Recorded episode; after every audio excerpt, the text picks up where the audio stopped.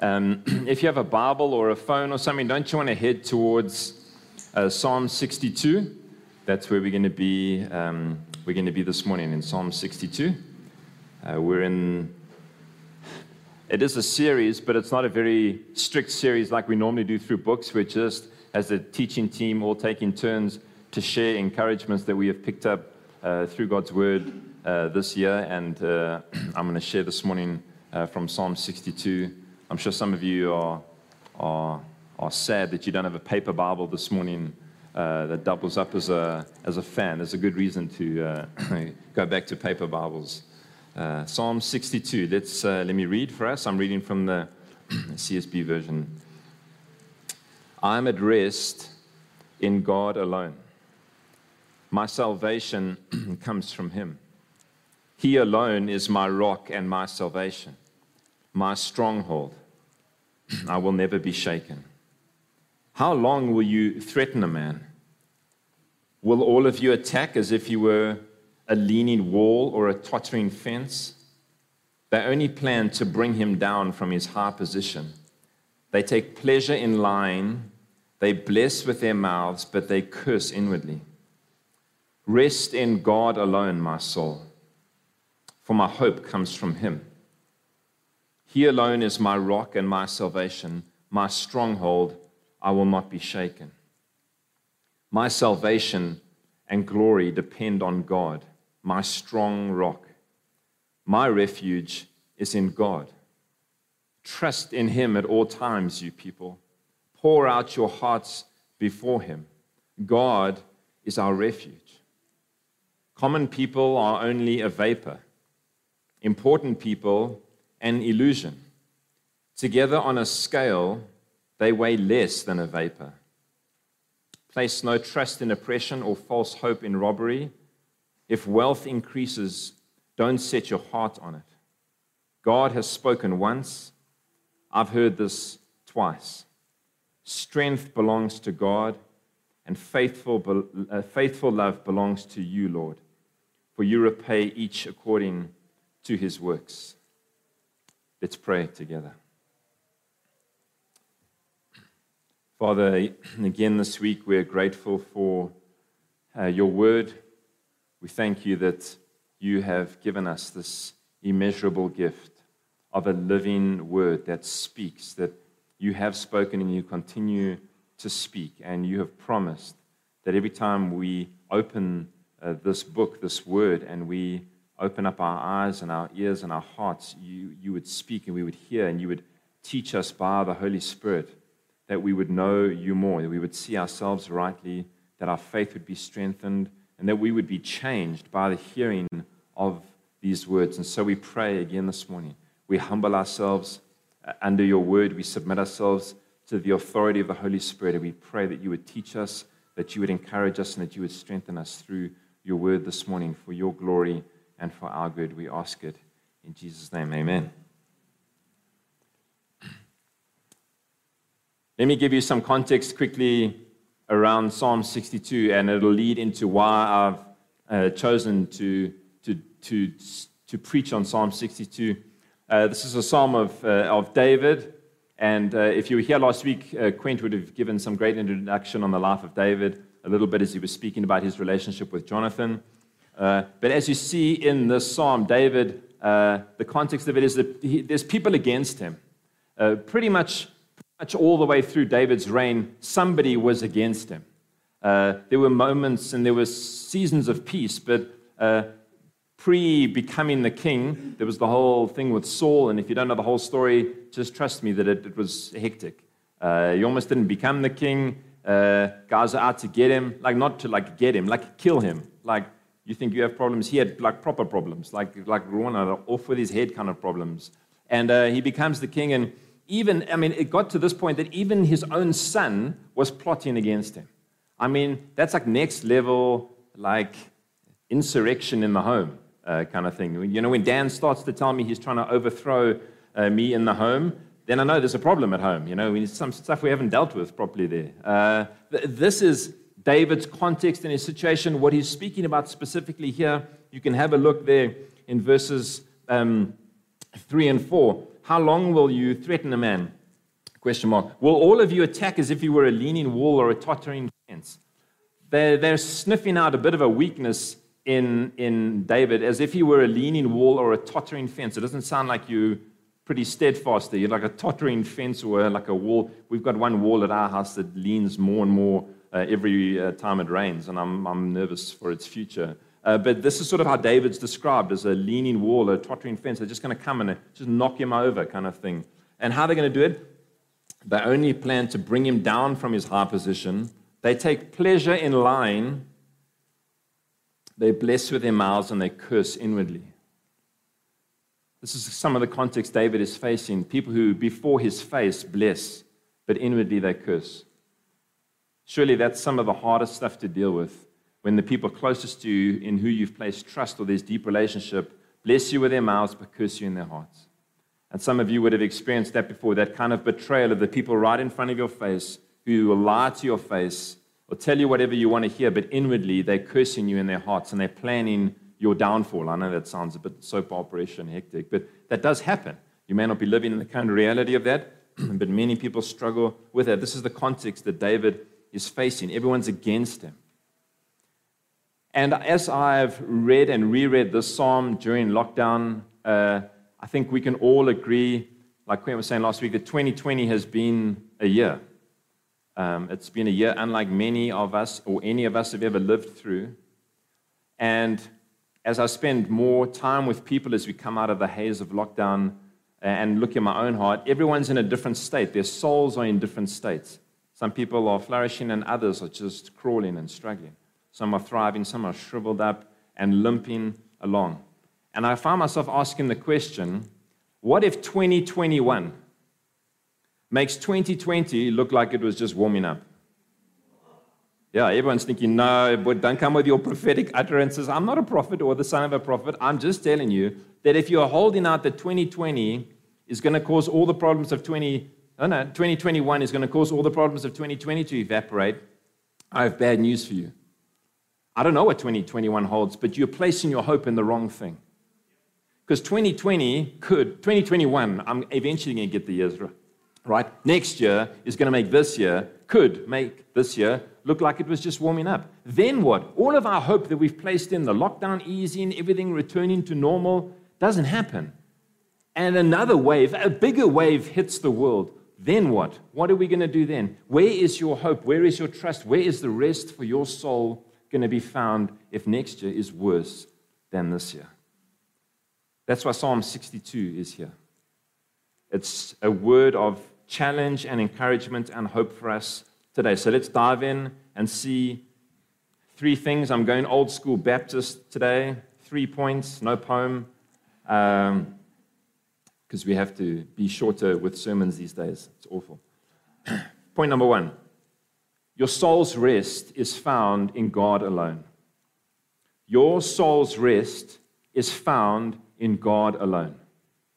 That's what David says. Have a look in verse 1. He says that I am at rest in God alone. My salvation comes from Him. He alone is my rock and my salvation, my stronghold. I will never be shaken. Verse 5, he says it again in a different way Rest in God alone, my soul. We have to acknowledge that's not exactly how we roll, is it? Maybe I'm more honest than than you guys this morning. But that's not how I roll. I can't say that, like, hey, my soul rests in God alone. To Him alone I look all the time. I look around all over the place. I, I lost something. I was trying to find something in the house the other day, and I turned the house upside down looking for it. Sometimes I feel like that's a picture, metaphor of me spiritually looking for rest. I'm turning the house upside down. I'm looking everywhere else except where that thing is. And that's sometimes the pattern of my life. I will find rest or look for it at least. I'm looking for rest everywhere else except in God alone. And I think because you're a bit like me, that may describe some of you. It's not normal for us just to run into the arms of God and say, You alone are my rest and my refuge, my stronghold, God. Maybe it is you, but you're rare then. Most of us, especially when times of trial and testing and years like this come, we're looking around at everything else to bolster our souls and to find rest and comfort and help. Have a look with me here at verse 9 and 10. We're going to jump around in the psalm. We're not, it's a psalm, so we can go around um, how we need to. Verse 9 and 10. Common people are only a vapor, important people, an illusion. Together on a scale, they weigh less than a vapor. I love that. Place no trust in oppression or false hope in robbery. If wealth increases, don't set your heart on it. What is David talking about here? Well, he's fleshing out some of the alternative options for where you can place your hope and your trust. The first one he says is he puts forward his people. He says, and, and he describes them. He says, Look, people are a vapor. Whether they're important or unimportant, they're an illusion and they're like a mist. They're a vapor. If you were to weigh their importance on a scale, they're not going to move the scale, is what he's saying. They're a vapor. Have you ever tried to measure vapor on a scale? I mean, I don't acknowledge if you have, because that would be interesting exercise to have done. I mean, maybe the kids do it at school or something, but it's not going to do anything. It's not going to affect it. And that's David's point. Like, people can't affect. People can't affect. And what, what is he talking about here? There's two different ways in which they can't affect. They have limited ability to help you when there's real distress. And this, this often happens when we're in the mix, like a year like this, or you're going through trial and struggle. We reach out to people that we know and we love and who we think can help us. And I'm not saying that that's wrong. Don't do that. Go to God alone. You know, abandon everyone, just make a tunnel straight for God. But you'll realize fairly quickly that people have limited ability to provide rest for your soul and to help you with what you most desperately need. And that's what David is saying. That people are lightweight. When you compare them against God, which we're going to do, when you compare them against God, they don't actually make any difference on the scale. It's as if you were weighing vapor. Another way is in their effect, their ultimate ability to influence you. It doesn't supersede God's. And that's the encouragement David's giving them. Say, look, the, these people, they're a vapor, they're a mist. They can't have an ultimate effect on your life because God undergirds who you are and what's ultimately happening. So don't, don't fear what you can see with your eyes and the people that you can see. That's what the Bible says. Rather fear God. Don't worry about what the effect that people can have on you in an ultimate sense. Don't worry about the people and don't look to them for hope and for rest for your souls. The second bit that he goes on to is to look at wealth. And I think in this sort of area of the world, many of us are maybe guilty of this. When the heat comes, uh, what are you going to look to, to as, a, as, as a foundation, to undergird? Oh, well, okay, I've got, I've got some money in the bank, I've got a home, I've got a job, or whatever else. I've got, I've got some wealth, I've got some resource. He says, whether the, and David says, whether it's legitimately gained or not. I mean, we're not going to go all the way down that road this morning. Hopefully, it wasn't illegitimately earned. But it's whether you've got it from your job or whatever else, you can rest back on it. All hell can be breaking loose on there, out there, but ah, I can lean back in my home, look at my bank balance, and think everything's going to be okay. Be at rest, my soul. Everything's going to be fine. And David says, Don't place any of your hope in your wealth. And that is echoed by what Paul tells Timothy. If you're making notes in 1 Timothy chapter 6, verse 17, he says this instruct. So, this is what I'm doing. I'm just being obedient to what's here. It says instruct. So, I'm instructing you. There it is. Instruct those who are rich. That's you. if you're in the room, you're rich. Somebody say amen. Whether you're feeling rich or not, if you're in this room, you're rich. Instruct those who are rich in the present age not to be arrogant or to set their hope on the uncertainty of wealth, but on God, who richly provides us with all things to enjoy. Instruct them to do what is good, to be rich in good works, to be generous and willing to share, storing up treasures for themselves as a good foundation for the coming age, so that they may take hold of what is truly life. Guys, placing any confidence in our wealth is a fool's errand this year in particular, and in any future year. Because this year has taught us that it can evaporate quickly. Your job can disappear because of a flu virus. Your wealth can just go like this. They elect the wrong person to be the president of whatever country, and the rand tanks and your investments evaporate. Wealth is fickle, and it just like this. Placing hope in it is a fool's errand. And the Bible cautions us. It says, instruct them. Don't place your hope in that, rather put your hope in God. What are some of the other things that we look to? For some of us, it's just stability. When the wheels are coming off in 2020, you're just trying to find things that are stable. You're trying to find a routine, um, structure, all of that. So if I can have that, then it doesn't matter what's happening out there, my soul will be at rest, I'll be okay. Until that changes. For some of us, like I said, it's, it's, it's security. It's the security of work. Oh, thank goodness I have a job and my job is safe.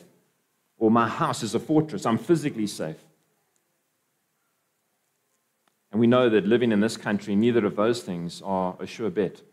You can have the safest home that can be invaded, and your job can evaporate in an instant.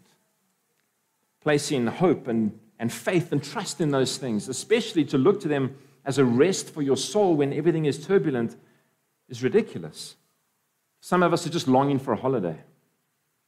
I can just go put my feet up somewhere, look at the sea, look at the mountains, read my book, whatever, then my soul will be at rest if I can get to a holiday. And I, and I have to warn you that that's not true. You may find some physical rest, but your soul doesn't find rest in escaping your current reality. You take yourself on holiday, and you take your noisy, busy, messed up, jacked up soul with you on holiday.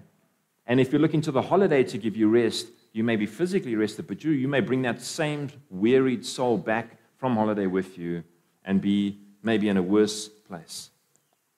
Some of us look to leaders, even this week. Some people placing all their hope and all their rest for their souls in political outcomes. If we just get this person into office, everything's going to be fine. It's not, friends. The Bible does not paint that picture at all. In God alone. In God alone. If you only remember one phrase from this morning, remember that phrase in God alone. Not God and, in God alone. That's how it's meant to be because everything else is uncertain. Everything else is uncertain. And everything else is unable. It's not just uncertain, you can't control it, you don't know how it's going to pan out. It's unable. It can't sustain the weight of your soul's need. If you want a soul to be refreshed, you can't look to those things because they have an inability to refresh your soul. Inability. Unkind to put that on, on anything, on your finances, whatever, even on your spouse, on your children, anything else other than God. God made you, He knows your soul. He alone, as David said, is able to refresh your soul and sustain it and provide a rest for it. Why? Well, David says here, there is no refuge. This is point two. There is no refuge like God. There's no refuge like God. That's what God says in the scriptures. To who will you compare me? To who are you going to compare me? Who is my equal? There's no refuge like God. Listen to how David describes God in the psalm. You are my refuge, a rock, a strong rock, a stronghold, salvation, my source of hope. My, he says, My hope comes from Him. My hope comes from Him. Let me say this your view of God will radically affect how quickly you run to Him for your soul's rest. Your view of God will radically affect how quickly you run to Him for your soul's rest. If you don't see God the way David did, refuge, rock, stronghold, salvation, all your source of hope.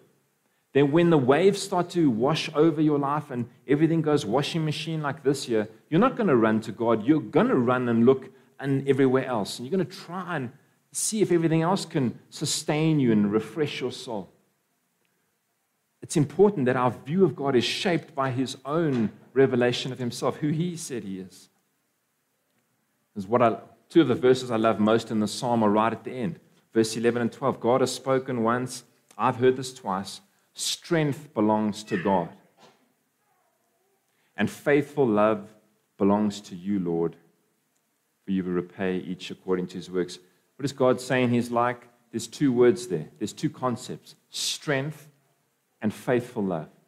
Steadfast love. That, that, that word is said. It, it, it's covenant, covenant keeping love. You see it all the way through the Old Testament. This God of faithful covenant keeping love. When you let go of God, this is the word for this. When you let go of God, God doesn't let go of you.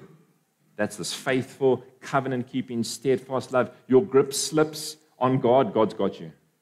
That's this word faithful love. Your unfaithfulness doesn't affect his faithfulness to you. That kind of love. You cheat on him, he comes to win you back to himself. That kind of faithful love. You forget about him for six months, you can't find your Bible, you haven't prayed a word. God loves you, he's coming after you, he's holding you, you belong to him. Faithful love, steadfast love, chesed. That's God. That's who he says he is. But he's not just loving, he's strong. It says his strength is with the Lord. These are two concepts that you have to hold together when you think of God, because imagine if God was strong and not loving.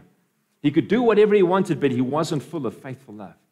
You should be adequately terrified of a God like that, who could do whatever he wants, but he doesn't act in faithful love towards you. Or a God who has faithful love towards you, steadfast in love, but he can't do anything about it. He doesn't have strength. He just really, really loves you, but yeah, he, he can't act on it. Those two things come together again and again in the scriptures. The God is the one who is steadfast love and has that towards his people. And he is strength. What he wants to do, he will do. And so when you're looking for rest for your soul, your eye, you lift your eyes and you look at God and you hear Him say, This is who He says He is. And we listen to what He says He is. Yeah, God, you're the one who loves me with a faithful love. When I run away from you, you come after me. It's faithfulness in your love, unlike anything I've ever known. And all the strength lies with you. Everything that's crushing you, everything that may crush you this year or crush you next year, He has the strength to carry you in it. He has unlimited strength and ability. He's not only mighty, he's merciful. He's not only powerful, but he's patient. He's these things together, and it's amazing. Psalm 34, verse 8 says, Taste and see that the Lord is good. How happy, your version may say blessed, how blessed is the person who takes refuge in him. You're not, you're not a coward when you take refuge in God. There is no refuge like God. And when years like this roll on, and I would say that this year is a, is a wake up call for many of us to say, stop faffing around and looking for comfort and rest for your soul and everything else. This year will teach you more than any other year, or maybe next year will teach us more if we don't learn the lesson quick enough, that there's no refuge like God. And that it's a blessed thing to seek refuge in Him. You're not a coward when you run to God. It is how blessed, how happy are you when you find refuge in the Lord, when you make the Lord your refuge when you hide in there with Him, when He's all that you have, all that you got, all that you're looking to, how blessed are you? Abandon the other stuff, guys. Abandon the other stuff. It's not going to do anything for you. The last point is this that resting your soul in God requires action. Resting your soul in God requires action. It's not just you go home and you lie on your bed, you say, like I go, my soul's resting in the Lord, yeah. It requires action. I'm going to give you some of the actions from this psalm and others. Verse 8, it says, Pour out your hearts. It says, Trusting in him at all times. You people pour out your hearts before him. Pour out your hearts. I love that phrase in the scriptures. I love that picture. Just you take your heart and it's just like whoosh, poured out before the Lord. And this is the coolest thing is the, you know the, the Lord says that He knows every word that's on your tongue before it's spoken. Isn't that cool? You know, when you're praying and you're like, um, I'm not saying this right. I even have that problem. I'm a professional prayer, and I know you, know, you may doubt, wonder, but I, I still sometimes, I often get tongue tied praying. I'm like, oh, no, that didn't sound right. Lord, that's not what I meant, kind of thing. And I can tie myself in a knot. I'm saying, I'm praying, and it sounds like gobbledygook. And I have to remind myself before a word is on my tongue. God knows me. He's not, I'm not praying to inform the Lord like, oh, I got that wrong. Now you don't know what's going on in my heart. He's like, oh, you clown. I know everything about you from the beginning to the end. I made you. I can see through all of this nonsense, all the words, even. And yet, there's this invitation in scriptures to come and pour out your heart before the Lord. There's a caution in the scriptures not to come and weary the Lord with endless words. So we hold that as well. You don't just come and lots and lots of words as if God's impressed with your like half an hour of non-stop praying. Lots of words. The Lord's like, sure, Hey, look at you, man. Whole half an hour, you didn't stop once. You don't need to weary the Lord with lots of words. The invitation is to come when your heart feels like it needs to be poured out. This cathartic thing in that. Just come before the Lord and say, This is what's in my heart, Lord. I know you know it. I know you know you know me, but I'm pouring it out because it's good for me to pour it out before you. And I would encourage you to do that. That's one of the ways that your soul rests is coming and pouring out your heart before the one who loves you. You're speaking with the one who loves you the most. You have to remember that when you're praying, you're speaking to the one who loves you the most. And he never ever gets weary of the outpouring of our hearts. Turn that around, and David encourages us to wait in silence. If you use the ESV, verse 1 of this passage would have said, For God alone my soul waits in silence. From him comes my salvation. For God alone my soul waits in silence.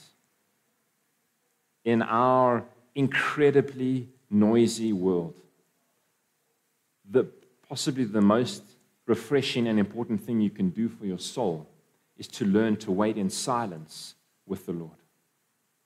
To learn to wait in silence with the Lord. Not to weary Him with all the words. Like I said, the words must come, and there's a time for that. But most of us, for most of us, even as, even as I say this to you now, you're thinking, yeah, that's not really me. I'm more of like a worship person, more like a reading.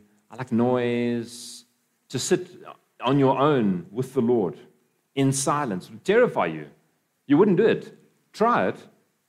Try it. I want to encourage you in this discipline. I want you to encourage you to, to try five minutes. And every time a thought comes into your head, just write it down or park it somewhere. Just let it, watch it go by. And just try fix your eyes on and your thoughts on the Lord. Five minutes will feel like an eternity if you're not into this as a habit. It will feel like eternity. It'll be like, it's only been three minutes. Is the Lord coming back yet? It feels like it's been decades. But you have to train your heart, train your life to sit silently before the Lord. That's what David says. I waited silently before the Lord because my salvation and my hope comes from you. Guys, we live in the noisiest time maybe in human history. Social media, everything just does not stop. We are, these things have enslaved our minds and our attention and filled our ears and our minds with so much noise, you can no longer hear the voice of the Lord. You can no longer hear what you most need to hear. What your soul is most desperately needing is drowned out with all the noise. That's why you need to learn to wait in silence before the Lord. You hear Him be able to speak to you. Waiting in silence. The third thing is to speak to your soul. To speak to your soul, not to listen to your soul.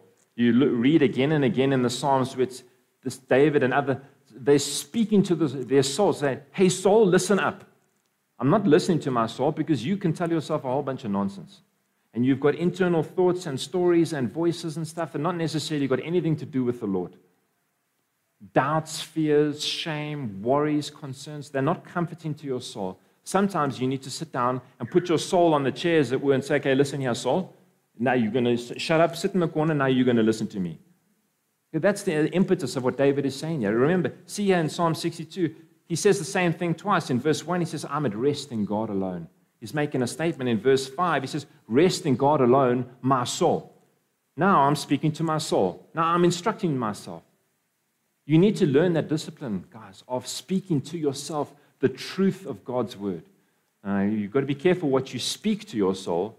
You can speak to it, Helen Steiner Rice, Whoopi encouraging uh, empty nonsense promises, uh, you know, like a yippie box of uh, rainbows and daisies and stuff, or you can speak what is in here and what's true and what God has said. And there is a lot in here that God has promised that's true, and we can rest our souls in this. Tied to that is listening to God. Just being quiet long enough to listen. If you want to live with a soul that's at rest, you need to learn to listen to God. And this is how he speaks. The Holy Spirit uses this book to speak rest into your life. And as you hear it, then you don't just read and read and read, you just hear and you sit and you meditate and you think and you chew over those words and you read it again and say, Lord, what are you saying to me? What are you saying? What are you saying? I'm hard of hearing. Say it again. Say it again until you hear and until your soul finds rest. Until your soul finds rest. Friends, this is this is some of the most important stuff that I can put before you as a, as a church, as a believer, to find rest for your soul. Think of yourself, I don't know what spiritual condition we're all in and what condition you're in at home, but I would take a strong bet that many of us, your soul feels weary, and a bit shriveled and beaten up by what's happened this year. By the lack of ability to have corporate worship, by the stresses, by stuff, uncertainty in, in the world, fear of health issues, your job, finances, all these things, w- world events that have come closer than ever before. Our souls are churning. God calls us to rest. And you will feel like you are swimming upstream. You will, because everything current wants to wash you down in the busyness and the noise and the turmoil of life. And God's invitation to his people is to come to him to find rest for your soul. And you live from rest. You don't live for rest, you live from rest. It's a very different way to live. As we close this out, let me share with you a quote that Terry Virgo, who founded New Frontiers, said. Um, he founded New Frontiers. He said this When you're tired, you need to sleep. When you're weary, you need to pray. And you need to go to God and discern are you tired? Go have a nap. You're physically tired, you ran 21 Ks, you need a nap. You've worked long hours of work this week, you need a nap today. But are you weary? There's a soul weariness that's different to a physical tiredness. And all the naps in the world are not going to fix your soul weariness. You need God alone. You need to get with Him and allow the Holy Spirit, God through the Holy Spirit, to refresh your soul. It's the most important thing you can do. George Mueller who's famous for running all those orphanages in England, he said this in part of a longer devotion I saw more clearly than ever that the first, and, first great and primary business to which I ought to attend every day was to have my soul happy in the Lord. This is a dude who, without asking for help from anyone, just through prayer, provided the needs of thousands and thousands of orphans, both to feed them, clothe them, and to put them through school and build orphanages. And then he went on like a 15 year um, missionary tour around the world when he was 72. He started that trip. The oak was like insane. Busy, busy, busier than any of us in this room, with far more pressure than anyone in this room. What did he say was the first and most important thing you needed to do every day? Make sure that your soul is happy in the Lord. Do whatever it takes, friends, whatever it takes. Get up early, stay up late, carve out time, say no to things, lower exercise, tell your kids to go play in the garden. I don't know what it is that you need to boundary so you can get alone with God and your soul can be refreshed because everything depends on this. And we want to live as God's life giving sons and daughters. And this is his invitation and promise to us, and it'll come if we take hold of it. Let's pray uh, together.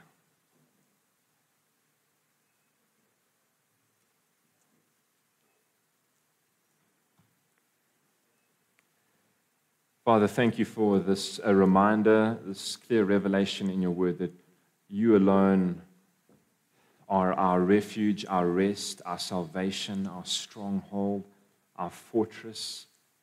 We want to say with David, we long to say, like David, we will not be shaken. Whatever happens in the world, we will not be shaken because we stand with you, we stand on you, we are hidden in you.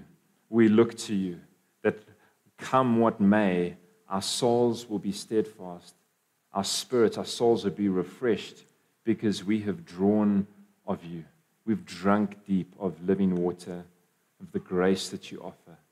And I pray for all of us this morning that into this coming week, you would take us deeper into these things, that you would give us grace to carve out time to be with you. And as we just take steps towards you, that you would come running towards us and bring refreshment for our soul.